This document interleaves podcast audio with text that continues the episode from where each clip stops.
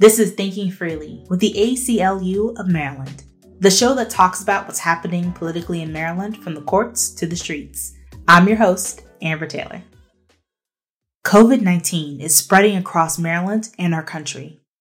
How we all respond to this crisis will determine how many lives we can save. That's why the government's response urgently needs to be guided by the expertise of our public health experts. During these difficult times, the ACLU of Maryland is here to defend and protect our civil rights and our civil liberties. We are providing guidance to our elected officials so that they can craft a COVID 19 response that is compassionate and protects the populations most vulnerable to harm, including immigrants and those caught up in the legal justice system, as well as all Maryland voters. Today we'll talk to Sonia Kumar, a senior staff attorney Amy Cruz, our legal program manager and director of our election protection program, and Nick Taichi Steiner, our staff attorney. These experts are a few of the ACLU staff members working tirelessly to uplift people's humanity and rights during this COVID 19 crisis. So, Sonia, thank you so much for joining us for Thinking Freely. Thank you for having me. Um, we wanted to talk about, you know, some of the pressing issues that we're working on during this COVID nineteen pandemic. You know, I think we all are painfully aware that the, uh, you know, our public health um, experts and uh, key government officials have been telling us all that the status quo is not okay, and we have to take various steps to protect ourselves, including social distancing uh, extra hygiene measures and the like. And um, one of the uh, key figures in Maryland, of course, is the governor, who has uh, issued a number of executive orders and taken other steps, uh, uh putting sort of uh, boundaries and uh, requirements in place for how we're all operating and sort of implementing those public health recommendations. As of March 18th, the governor hadn't taken any action relating to the thousands of people who are incarcerated in Maryland's prisons and jails. And this was a really uh, critical concern and continues to be a really critical concern because of the unique vulnerability of people in our places of detention to both the spread of the virus as well as the risk of harm if they contract the virus. A group of, uh, a, a, really growing group of coalition members of uh, advocacy organizations, public health experts, and the like all came together to urge the governor to take swift steps to limit the number of people going into places of detention, uh, take steps to release anyone who could safely be released, um, and, and then take other additional steps to uh, uh, protect those who remain inside. And actually, can you just elaborate, like, who was a part of that coalition, and you know, some of the individuals who signed on to that letter? Sure. So it's been um, it's been incredibly uh, powerful to see that I think at this point there are several do- dozen organizations, including Disability Rights Maryland, the Public Justice Center, uh, the Family Support Network, the Maryland Prisoners' Rights Coalition, um, and uh, law uh, law enforcement action partnership. Um, so you know, a really sort of broad range of folks, including folks who are uh, very directly impacted by the criminal legal system and and uh, have loved ones in prisons and jails. And um, and then in addition to all of these, you know, sort of formal organizations. We've had uh, hundreds of individuals ranging from, you know, professors to public health experts to family members um, and other advocates to just general members of the public urging the governor to take action. You know, as we've been doing this advocacy uh, around this issue, um, a common, you know, thought has been coming up about that people who are in prison are actually safer um, in, a, in a jail and or in a prison than they would be out in the community. Can you tell me a bit about why, you know, that's actually not a good idea? You know, one thing that's really important to understand is um, a crisis in our prisons and jails affects all of us. I think there's a myth that uh, it's sort of like if the virus gets into the prisons and jails, that's fine. Those are closed systems. It won't it won't affect those of us who are outside in the world. And part of what's really important to understand is that's just absolutely untrue. If our prison and jail systems uh, become, you know, uh, are ravaged by the virus, what will happen is they will stress the entire medical system. Um, they will, they will, you know, the number of beds for people who need acute care are, is limited. Um, and the more cases we have in our state, whether they're inside or outside of the jails, the more those facilities will be stretched. Uh, the other thing is, of course, that is a matter of just a practical matter. Um, prisons and jails do involve a lot of back and forth in terms of staff and other people who are necessary for the basic functioning of those facilities. So, what uh, public health experts and medical officials have, have tried to help us all understand is that, first of all, you can't practice any, most of the social distancing measures if you're in prisons and jails, right? That's one of the core things. Second, prisons and jails are uh, generally not well maintained and are difficult to maintain in light of the number of people who live in them. Um, third is that uh, the medical sort of the quality and access to medical care in prisons and jails is already extremely stressed and uh, there just isn't the capacity to provide even basic screening and testing to quickly and early on identify potential cases. One of the sort of myths that we've been hearing about our prisons and jails is that we don't need to worry about them because no cases have been reported in Maryland. Um, and I think there's two really obvious responses to that. One is that in every other context, what we've been told over and over again is that prevention is the most important thing, right? As soon as we start identifying cases, we know that we're in trouble. And every moment really matters to protect, uh, to flatten the curve of the, of the virus's spread. I mean, I think the other point that's really point, important is what we are hearing is that there is virtually no actual screening or testing happening that would allow us to identify those cases. And so part of what's really important to understand is that, you know, um, in other systems, we might be seeing reported cases in part because they are actually testing people. If we're not testing people, of course, we're not identifying them. Um, and so I think, you know, what both, you know, public health experts, corrections experts, um, and uh, sort of the rest of us who are informed by then have been saying is it's not a matter of if the virus is going to be getting into our facilities, it's a matter of when. Um, so you really have in jails and prisons the perfect storm for a rapid spread and transmission of the of the virus and uh, that's why it's so important for us to be doing everything possible to limit the number of people who are in our facilities. So, Sonia, what have we been, been hearing from you know people who are either incarcerated themselves or people who have loved ones who are inside? What have we been hearing from them about the situation? I think the first thing to remember is everybody we're all concerned, and that's no different for people inside and their loved ones. And I think for folks inside and their loved ones, there's this sort of added dimension of a complete lack of control um, in terms of the ability to take steps to protect themselves and protect their loved ones. Um, and, and that's sort of further compounded compounded by the extreme secrecy um, that operates in our prisons and jails. And so, you know, public health experts have educated us all about the uh, particularly vulnerable populations, uh, you know, folks over 60, people with certain kinds of underlying medical conditions. And it's important that we all remember that uh, there are people with those vulnerabilities in our jails and prisons. Um, another uh, really important point about the sort of the racial dynamics of all of this um, that I think um, have not gotten nearly enough attention is that uh, some of the underlying conditions that make us uh, that make certain people more vulnerable to um, uh, serious harm if they contract the virus are things like hypertension and diabetes um, or other issues that are uh, disproportionately prevalent in the black community. So there's already sort of a heightened risk there.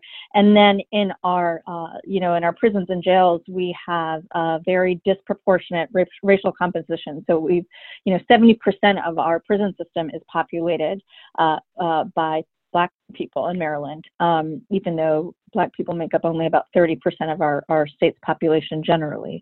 Um, so there's a real fear about the uh, potential harm to folks inside. Um, the the one other sort of I think that the issues that we've heard about from folks inside their families and and other advocates working with them are, you know, there are uh, people don't feel that they're getting enough in terms of um, hygiene supplies and and steps to sort of help maintain sanitation in the facility. Uh, there's a concern that you know no one is being adequately screened or tested, either guards or uh, people who are incarcerated, and um, and also that there's no apparent effort to uh, bolster medical capacity in ways that um, suggest that the systems would be better prepared uh, if and when the virus enters our, our, uh, our places of detention.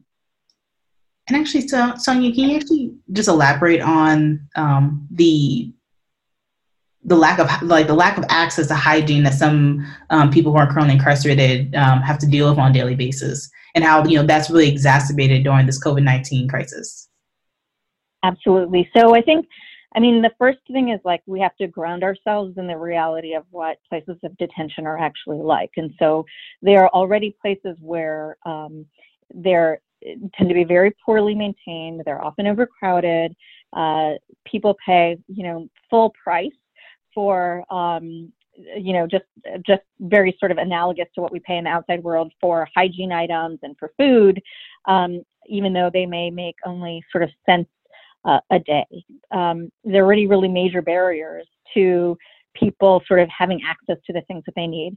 Part of what folks have been uh, urging our prisons and jails to do is to make those supplies um, available free of charge. So, for example, providing free soap, but also providing uh, cleaning supplies.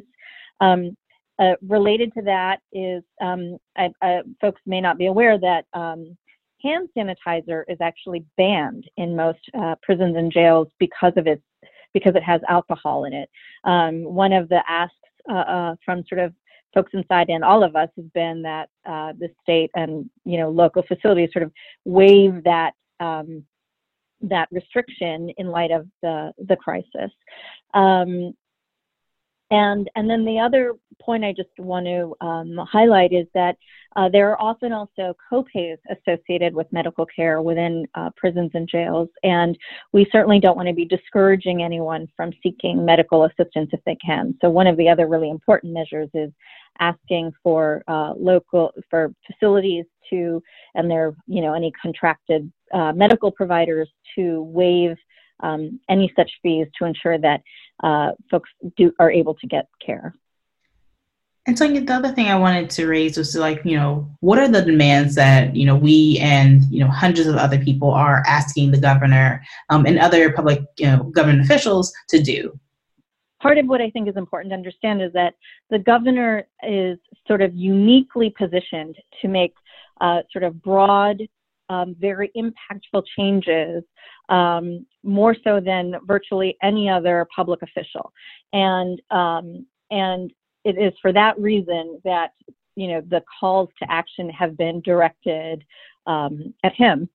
Um, the the sort of types of asks really fall into three buckets. So the first is really limiting uh, new admissions to our detention centers.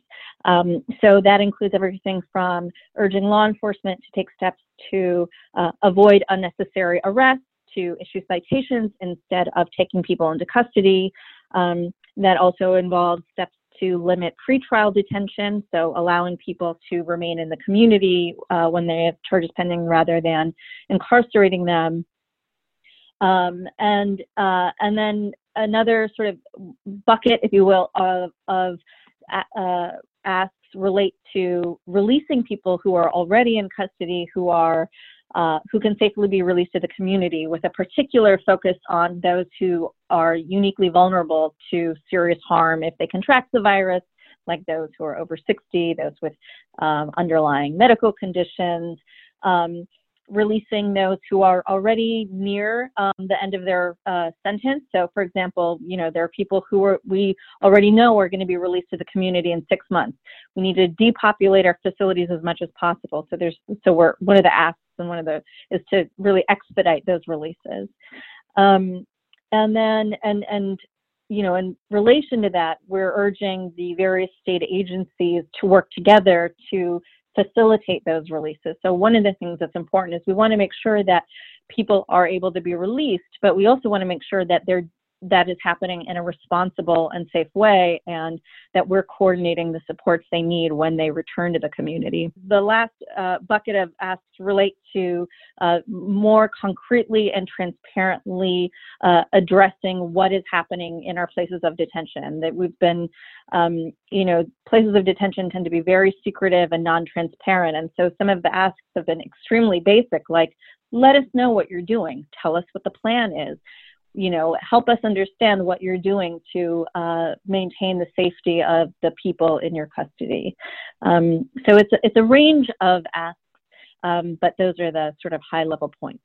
And so you can also, you know, this is not just like a, a, call that's been going on in Maryland. This has been, you know, really been a resounding call around the country. Can you tell us a little bit about, you know, what other states have been doing um, around this effort? Yeah, I mean, I think um, one of the things that's been really sort of impactful about this is how much this crisis exposes the degree to which we um, incarcerate people who could safely be in our communities, and um, and so what we're seeing around the country is are and um, are really varied ways in which uh, different states are are responding to um, the need to uh, protect, you know, r- uh, remove people from our, our, jails and prisons. So, um, one, uh, you know, powerful example is that in New Jersey, um, the there's an effort underway to underway to review um, and release, I think, um, close to um, a thousand people who are in the county jails on minor charges. In uh, Iowa, the parole board and the DOC are working together to expedite the release of 700 people in their prison system. Um, in states across the country, really, what we're seeing is, uh, you know, responses from courts and prison and jail officials um, that acknowledge how dangerous uh, the virus is if it if it gets into um, our facilities. And I think it's important to highlight sort of the really, uh, you know, there's been a tremendous amount of advocacy ranging from really powerful, you know, direct action outside of places of detention to um, uh, lawsuits and litigation in uh, to try to help address the crisis. So, Sonia, um, how many people are we actually talking about in Maryland? How many people would be affected? Tens of thousands of people. Um, you know, we have close to 20,000 people in our prison system, and then there are thousands more in our jails, um, and those are just the people in custody. But we're also talking about all of the staff and um, the other, you know, sort of uh, the other people that keep those systems operating. We're also talking about law enforcement officials who are uh, part of operating those systems. So there's really thousands and thousands of people who are very directly impacted by uh, what happens in our prisons and jails. So, Sonia, what do we want the public to do to help prevent this public health crisis in our prisons and jails in Maryland? The number one thing every person can do is reaching out to their elected officials and particularly the governor and urging them to act. So that can involve uh, you know, emails and calls, it can also involve taking action uh, through whatever social media platform um, uh, a person is involved with. Sonia, thank you so much for joining us. Um, you know, we understand that you're doing like a lot of you know really important work, and we greatly appreciate the advocacy that um, you are doing on behalf of thousands of people who are currently incarcerated in Maryland. Thank you so much. I really appreciate the opportunity. And now we'll talk to Amy Cruz, our legal program manager and director of our election protection program. Hey, Amy, thank you so much for joining us for this episode of Thinking Freely. Thank you for having me. So, Amy, as of March 27th, what are the dates and things people should remember about the upcoming special 7th uh, congressional district election and the primary election? We have um, two elections coming up the seventh congressional uh, election, which is a special election and is going to be held on April 28th. That election will be done primarily by mail. everyone will get their ballot. Every registered voter in the 7th district will get a ballot mailed to them. And then we have the um, June 2nd primary. This is the primary that was originally supposed to also be on April 28th. It's the primary that is both the presidential primary as well as a primary for local elections in some places. And that was moved to June 2nd, and that is the current date for our primary. So, Amy, about the 7th congressional special election, what are some of our concerns about that election? Yeah, that's a good question. So the um, seventh congressional special election is going to be held um, as a primarily vote by mail election. And I believe this is the first time that we've ever had an election like this in this way. Every registered voter is going to get a ballot mailed to them. And um, our primary concern is that there's going to be confusion around that because people aren't used to getting a ballot mailed to them. So I think the the most important thing right now is to make sure that people understand um, what vote by mail is and take um, take the opportunity to use that because it will be the safest way to vote because you won't have to leave your home. There will be a prepaid um, envelope or you, you won't have to put a stamp on it.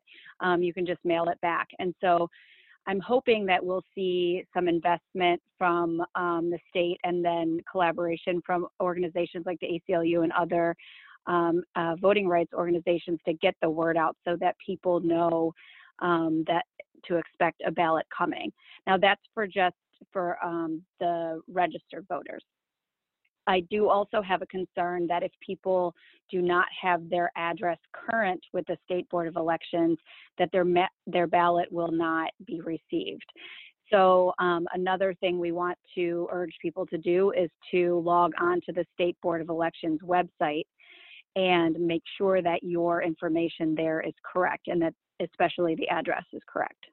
Thank you for that information, Amy. What are some of our concerns about the primary election in, on June 2nd? The primary election um, definitely poses uh, more concerns because we're still not entirely sure what's going to happen. So, a little bit of background is that um, we have several methods of voting here in Maryland uh, currently, and those include um, no excuse absentee voting. So, you can vote by mail by requesting an absentee ballot. We have early voting. We now have same day registration, which should be allowed to people um, both during early voting and on election day. And we, of course, have election day where you can go in person and vote. And then we have provisional voting. And these are various methods that have, um, over the past several years, we've um, gained more access to having different ways to vote, which is great. Um, however, on March 17th, uh, Governor Hogan ordered that the primary election be moved to June 2nd. And he also, I believe, uh, implied that he would like that to be a normal election. But he asked the State Board of Elections to figure out the logistics and come up with a plan. And then this Wednesday, the State Board of Elections met and you can actually log on to the State Board of Elections website and listen in on that meeting um, where there was some um, lengthy discussion about what to do on June 2nd. They did vote um, to go to an all uh, vote by mail system.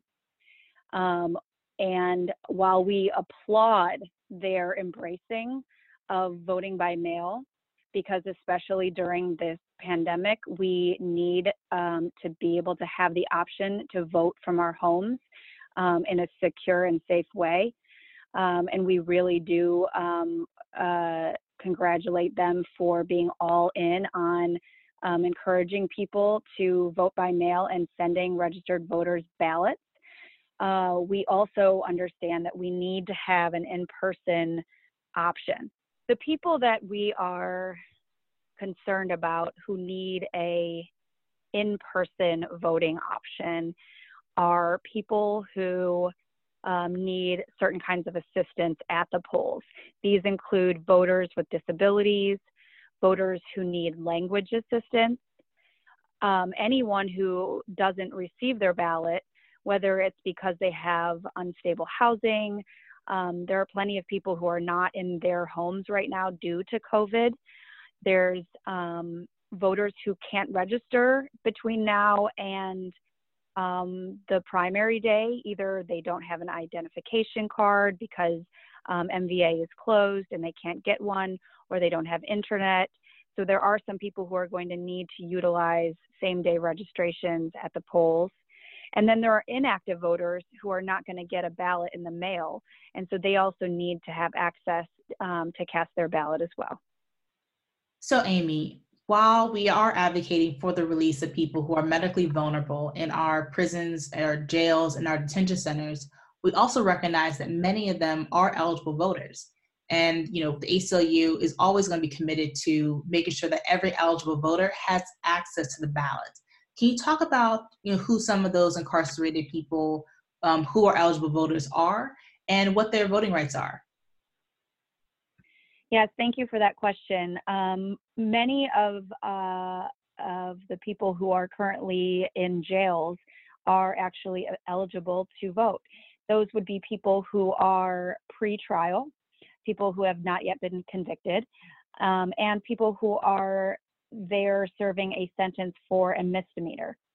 And this is because the only people who cannot vote um, due to uh, uh, conviction are people who are serving uh, an, a term of incarceration for a felony conviction.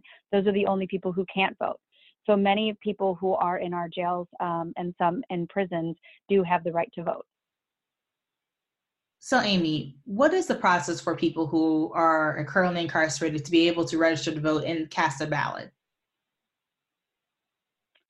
Well, we currently do not have the infrastructure in Maryland's jails and prisons um, to uh, um, provide a uh, voting system for people inside. So the primary primary way for um, our incarcerated um, friends and family to vote would be uh, by absentee ballot.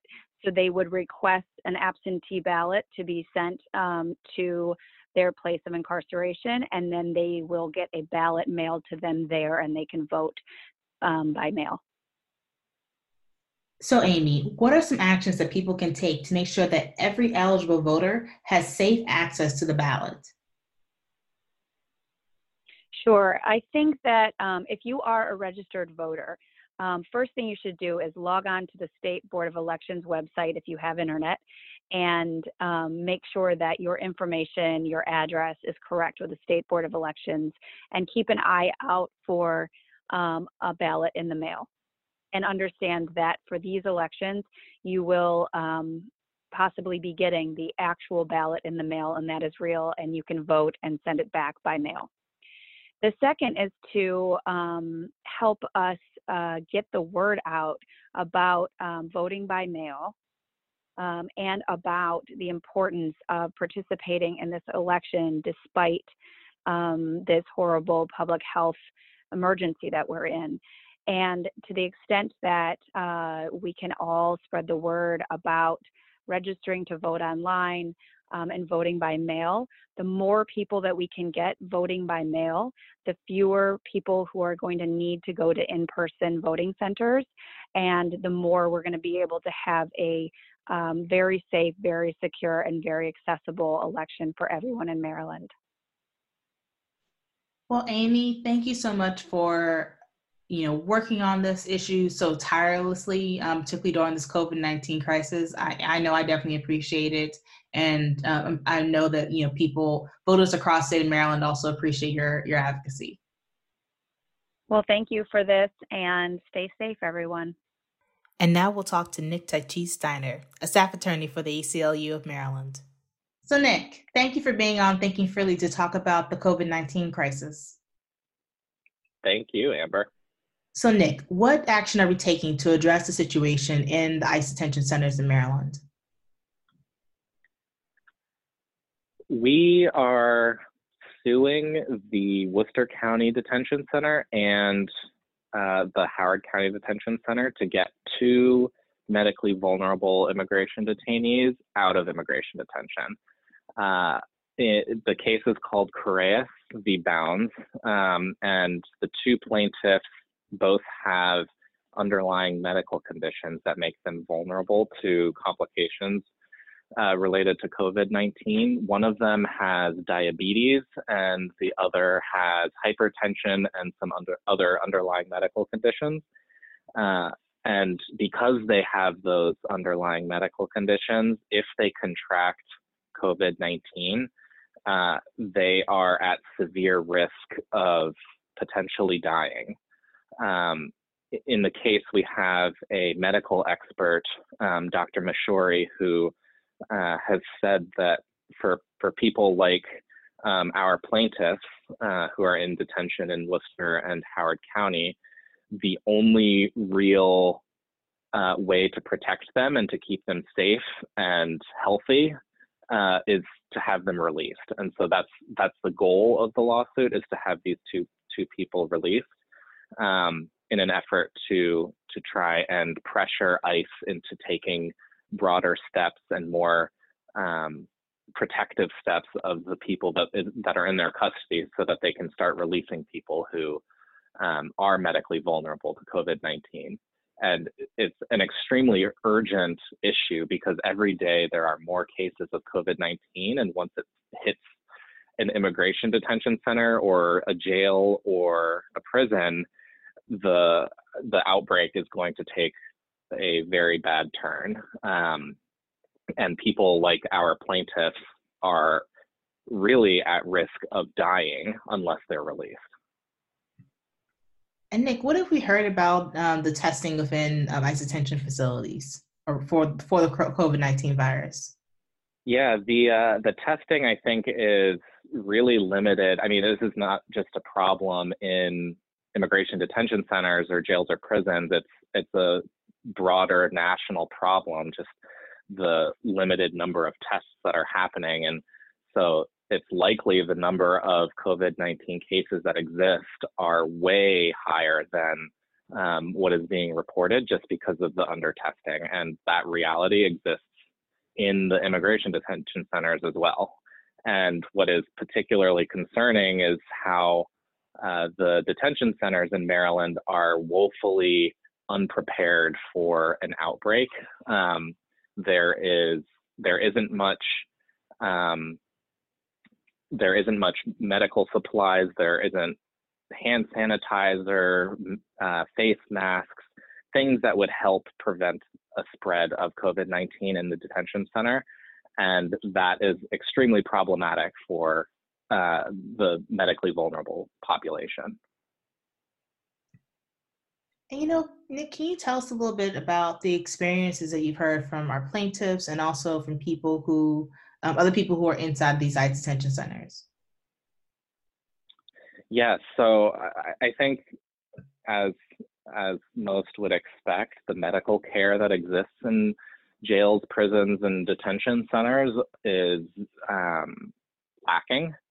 Um, and so anybody who has some kind of issue um, ha- has to go jump through a whole bunch of hoops in order to get treatment. The the the detention centers, I think, are very very ill prepared for a major outbreak like COVID nineteen once it hits a detention center, and the consequences fall on the detainee population because Nick, um, you know, correct me if I'm wrong, but we really want to make sure that this is like a, a test uh, case that will hopefully have national implications, um, you know, for for the rest of people who are in ICE detention centers across the nation.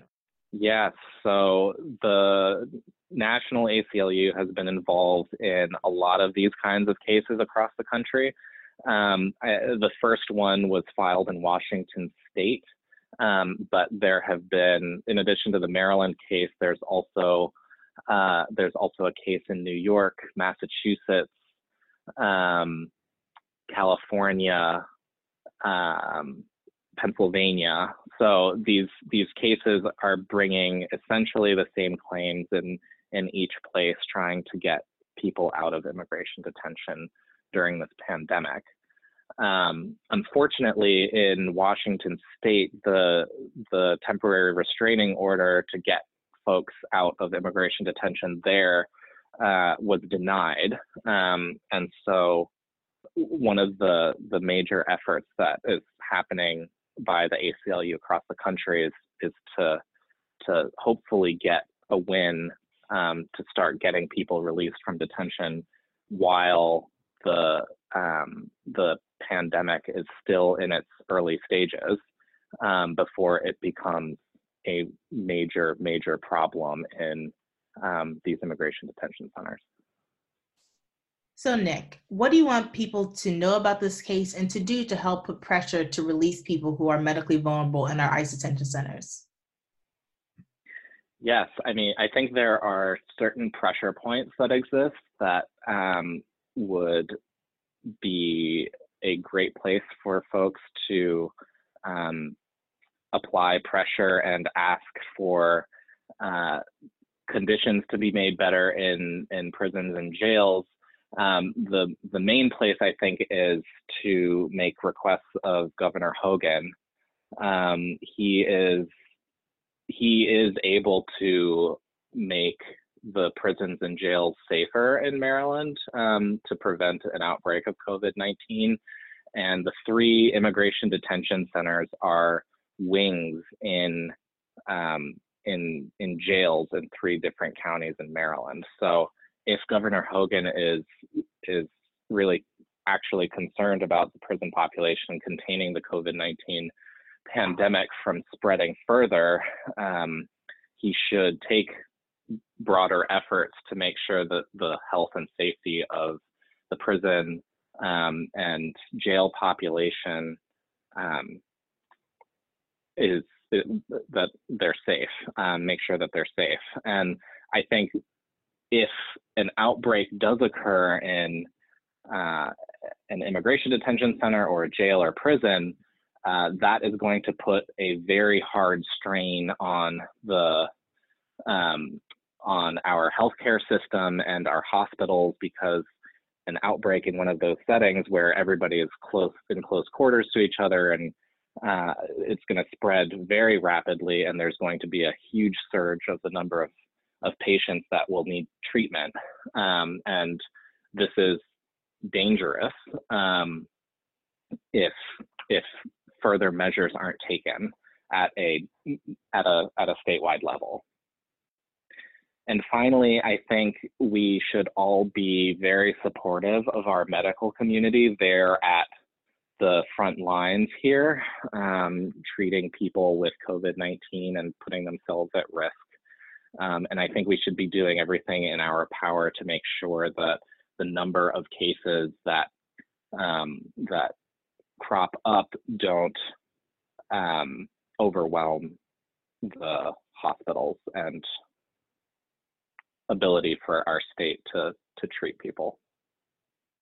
So, Nick, you know, during this COVID 19 crisis, we've seen a real spectrum of responses, um, you know, in our immigration court system you know, from you know some judges who wanted to close and really protect the health and well-being of our immigrant population as well as lawyers and staff. And then unfortunately, we've seen the exact opposite response from some judges. Um, can you talk about some of the uh, responses that we've done uh, to address that issue? Yes. So before the Baltimore Immigration Court closed because of COVID 19, there was one particularly problematic judge, Judge Crosland, who was blanketly denying uh, motions to continue that were filed by immigration uh, lawyers. Um, motions to continue are basically an ask of the court to postpone a hearing. Um, so, right around the time when the outbreak was really starting to become serious, a lot of immigration lawyers were asking to postpone hearings that were coming up so that they wouldn't have to a they themselves go physically into the courthouse and B, bring their clients with them and risk exposure to COVID 19. Um, so it, it, what we did with with Judge Crosland was file an a um, administrative complaint against him for just blanketly denying these motions to continue uh, and forcing everybody to come in, um, which to us is very irresponsible uh, and uh, ignoring some of the guidance and recommendations that public health experts were uh, making at the time and still are making. Um, and even though the immigration courts now have closed um, for the most part, there still are lasting consequences for what Judge Crosland has done. Uh, in one particular case, um, one immigration lawyer's uh, client was worried of contracting COVID 19, so asked this lawyer to um, go before Judge Crosland and say that he wouldn't, that this client wouldn't be there in the courthouse um, for his hearing because um, he was concerned that he would contract COVID 19 and then spread it to his family. Uh, and when this immigration lawyer made made that request to postpone the hearing, uh, Judge Crosland rejected it and instead ordered him removed and ordered him to be deported. Uh, and so now this individual is going to have to challenge that order of removal um, because Judge Crosland didn't want to postpone the hearing. Uh, and then and then for another immigration lawyer there, he denied um, postponements on hearings, even though this immigration practitioner is is in a vulnerable population. And when she said that in her um, in her legal filing that she's in a vulnerable population and didn't feel comfortable going into the physically into the courthouse. Um, Judge Crosland just rejected it, and so uh, and and this was all before the courts had closed. So, so since then, that immigration practitioner did not have to physically go in because the courts have now closed. But had they not done that, she would have had to go in that's really awful that any you know judge or government official is not heeding to the the medical recommendations that we've had you know from our from our medical community about what are the, the real steps we can take to help prevent the spread of this virus. Because nobody wants to be living in a all out outbreak of this of this virus Well, thank you, Nick, so much for joining us. Um, I know you've worked, you know, many tireless nights um, already during this COVID nineteen crisis, um, advocating for um, immigrants' civil rights and civil liberties, and their, you know, just their basic humanity. Um, and I really appreciate it, and I, I think our listeners do as well. Thank you, Amber.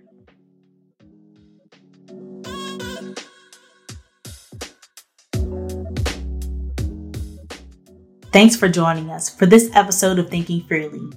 If you like Thinking Freely, make sure to rate and subscribe to us from wherever you get your podcasts.